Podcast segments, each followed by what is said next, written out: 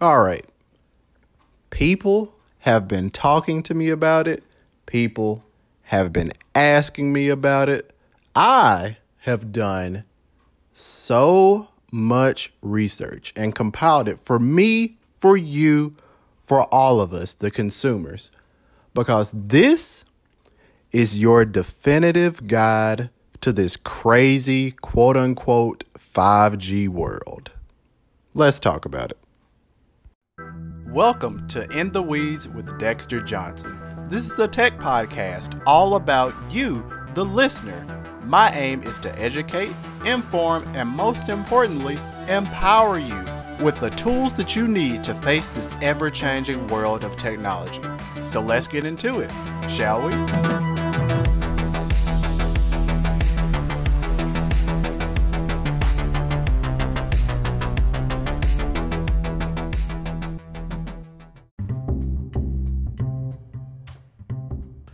All right, definitive guide, right? So let's start hammering away with some definitions. So, per Wikipedia, 5G is the fifth, count them, one, two, three, four, five, fifth generation technology standard for broadband cellular networks. So, like its predecessors, 5G networks are cellular networks in which the service area is divided into small geographical areas called cells.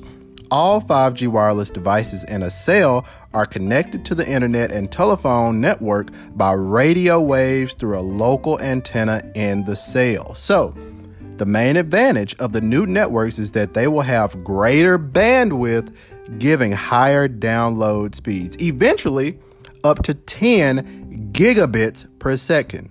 So, due to the increased bandwidth, it is expected that the networks do not exclusively serve cell phones like existing cellular networks. Here's the kicker, but also be used as general internet service providers for laptops and desktop computers competing with existing ISPs such as cable internet and also will make possible new applications in Internet of Things and machine to machine areas. So, a lot here's the thing a lot of times when people are talking about 5G, they're they want to crank it up to the level as if like it's life or death. Like this is going to allow doctors to pull down all of these reports. This makes us do these things so much better and different. That's kind of like what that is falling into.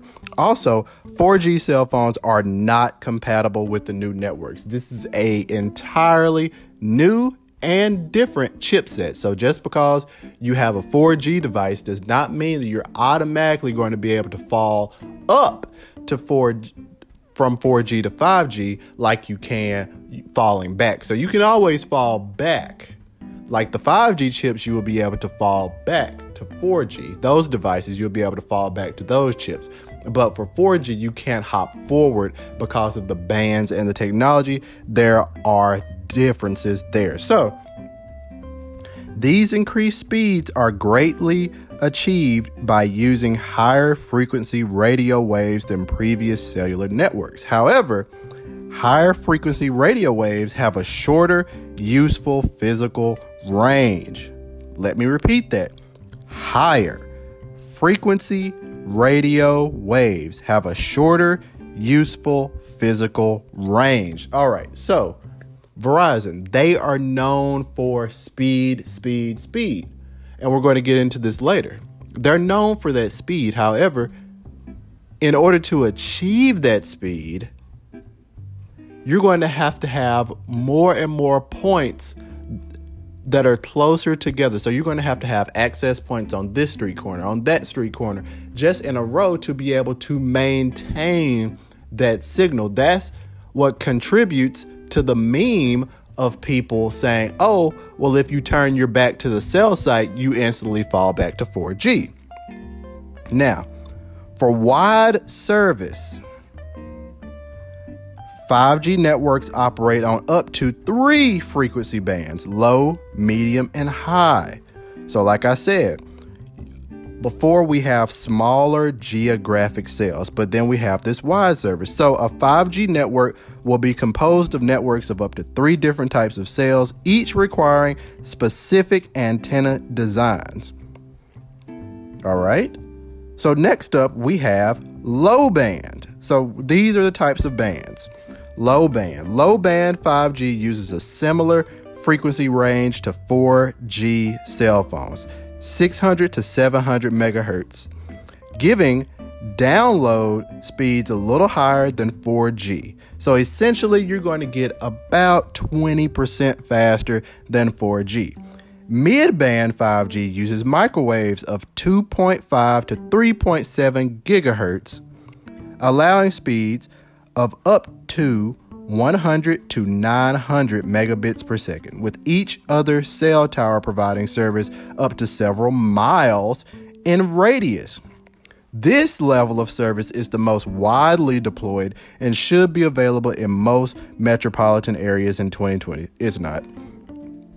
And some regions are not even implementing the lower band. The note the band that I told you that is the most similar to 4G.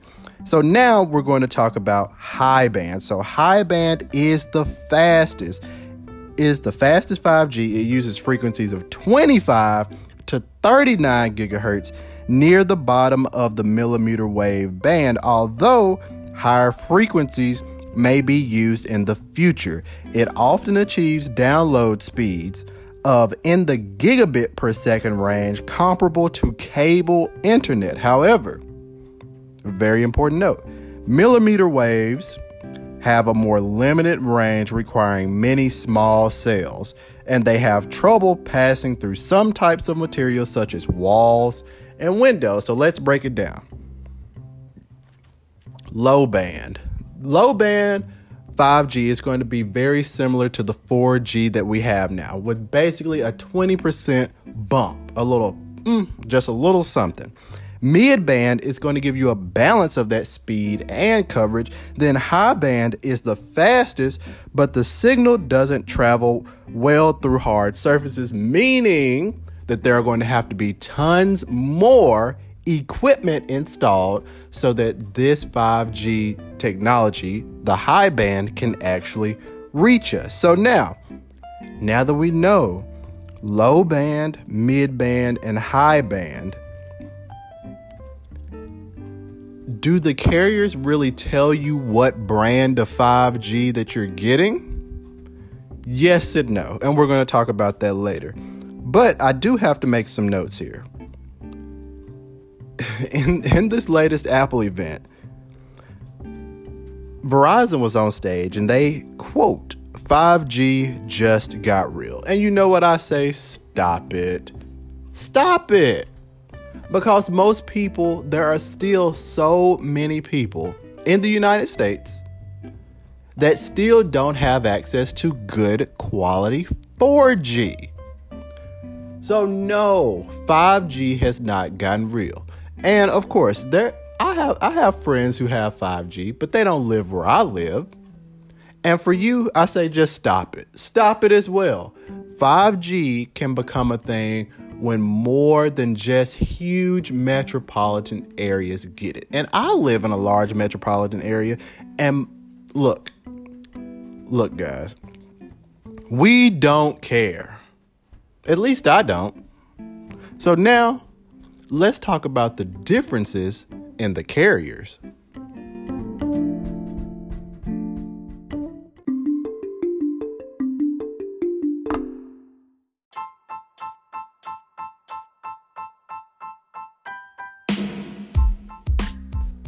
All right, so let's talk about the differences between the carriers. What do you get as a consumer when we're talking about 5G on Verizon, on T-Mobile, on AT&T, on Sprint, which is basically T-Mobile. So, with Verizon, they started out the gate with the highest 5G technology, which is millimeter waves. So these waves spread across Verizon's ultra wideband network of frequencies. So you're going to be getting super, super crazy speeds. If you have not seen the speeds of Verizon 5G, just, you know, mosey on over to YouTube and type Verizon 5G.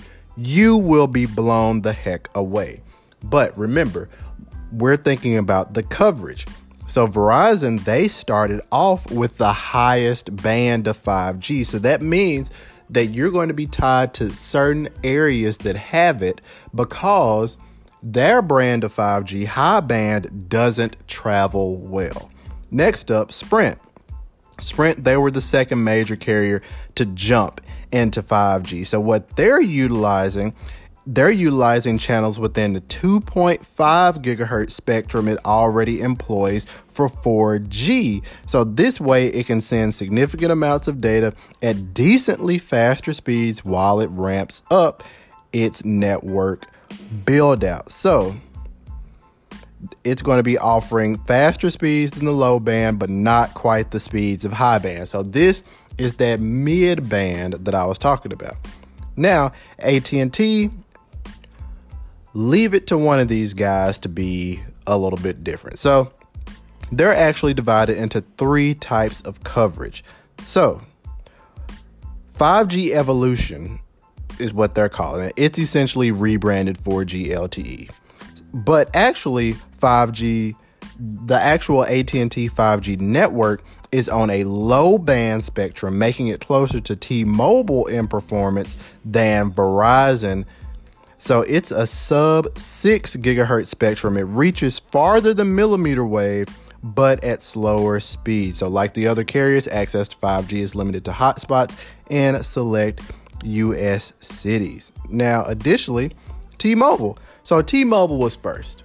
We all know this. If you're if you've been paying attention, you know that T-Mobile was the first, but that is because they're utilizing low bands using the 600 gigahertz spectrum. So, as mentioned, these low band spectrums don't support millimeter waves, so speeds don't reach the blazing fast capability of, say, Verizon. And this is that territory that's basically like a little bit of a 20% increase over your 5 over your 4G, your current 4G LTE connection. So, what does all of this mean? At this point, I really hope that if you were driving, I hope that you just pulled over so that you can take all of this in because it's been a ton of information. But this is all useful information because 5G is a big deal. 5G is going to offer people a lot of increases in speed, which I think is important. But I guess my thing at this point is that I don't necessarily complain about the 4G speeds that I have. I care about coverage more than speed. I would rather get, say, 50 megabits per second down absolutely everywhere than have 50 megabits per second down in my house, one megabit per second down if I go to my hometown city and then 1 million mega 1 gigabit speeds in LA and 1 gigabit speeds in New York I I want that consistency and that's one thing that I don't think we will ever have. I want to have consistent coverage wherever I go. Whether I'm using T-Mobile, whether I'm using AT&T, whether I'm using Verizon or I'm not going to talk about Sprint because Sprint is basically T-Mobile. I want consistency. And that is one of the strangest things. And it seems like in the technological world, saying the word, saying that C word almost gets you a snippy look because people don't want to talk about consistency. But we see that the major carriers, they're each doing things differently. Verizon, of course, Verizon is going to go out and say, you know what, we're going to be the fastest. Of course, T Mobile is going to come out and just say, hey, we've got 5G too. Also, we're the uncarrier. We're doing all these crazy things. You know how their CEO is on Twitter. And then AT&T, they're taking a little bit more of that they're taking the middle road which i actually enjoy being an at&t customer for now I enjoy AT&T taking that mid road and kind of going through the motions with this entire thing regarding 5G. So now, I guess the question that we all have to answer is at this point, is 5G worth it?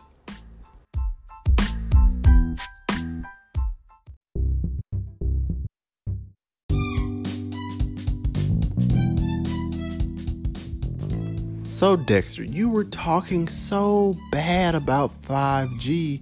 You must think 5G sucks. So, look, here is the thing I am going to give an unbiased, straightforward account of 5G. I'm going to give you the details. I'm going to tell you how the carriers are going to handle and how they have been handling their 5G rollouts and implementations so far. That is my duty as a technologist and a podcaster slash reporter and just a, a, a, follower and lover of this stuff. That is my duty.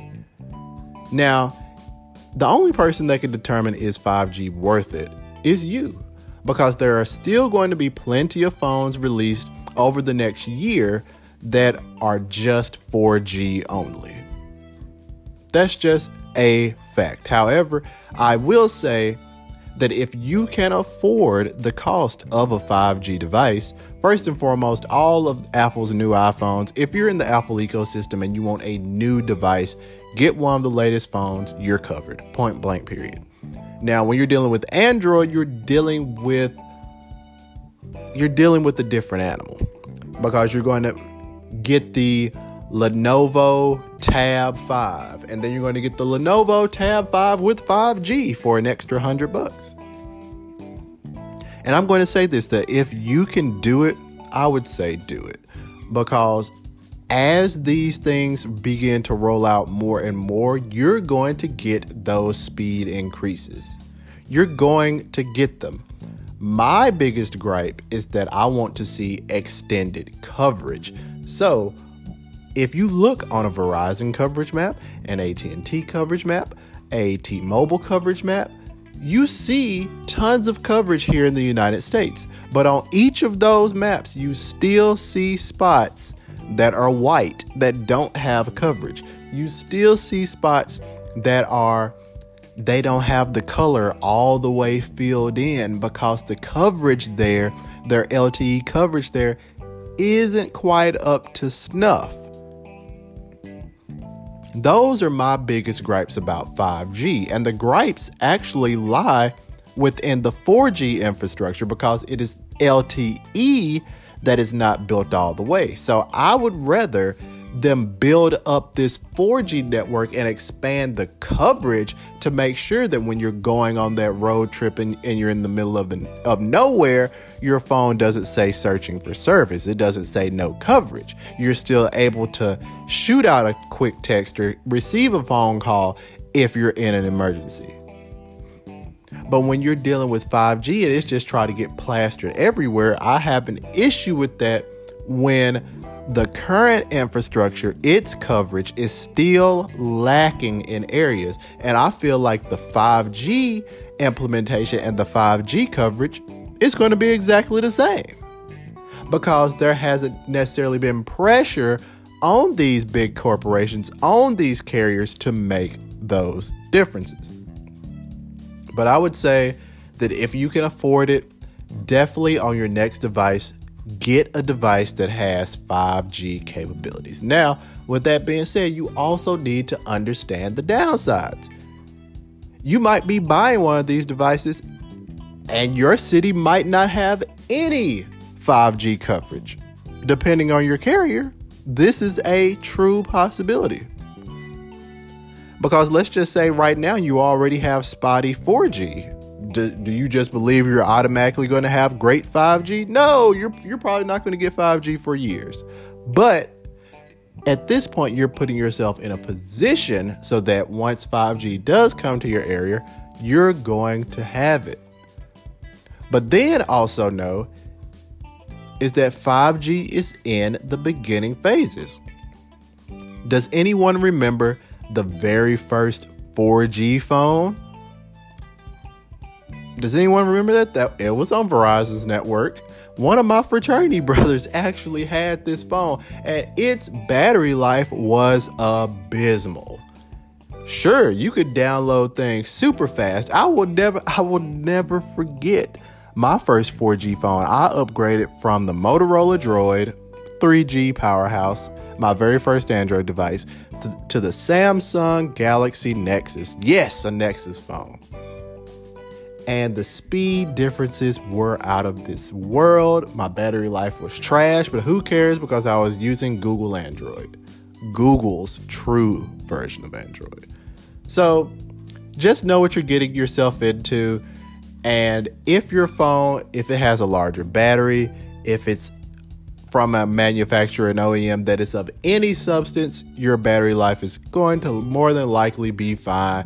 And I definitely think that 5G going forward, I think it's worth the investment.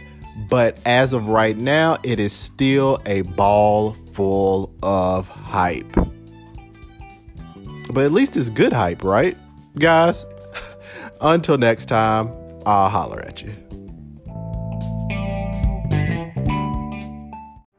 Thank you for listening to another episode of In the Weeds with Dexter Johnson. I'm hoping you're coming away more empowered, educated, and enthralled in the technological world. Be sure to tell a friend, share this episode, and follow me on Twitter at Dexter underscore Johnson. And most importantly, stay tuned for future episodes. Until next time.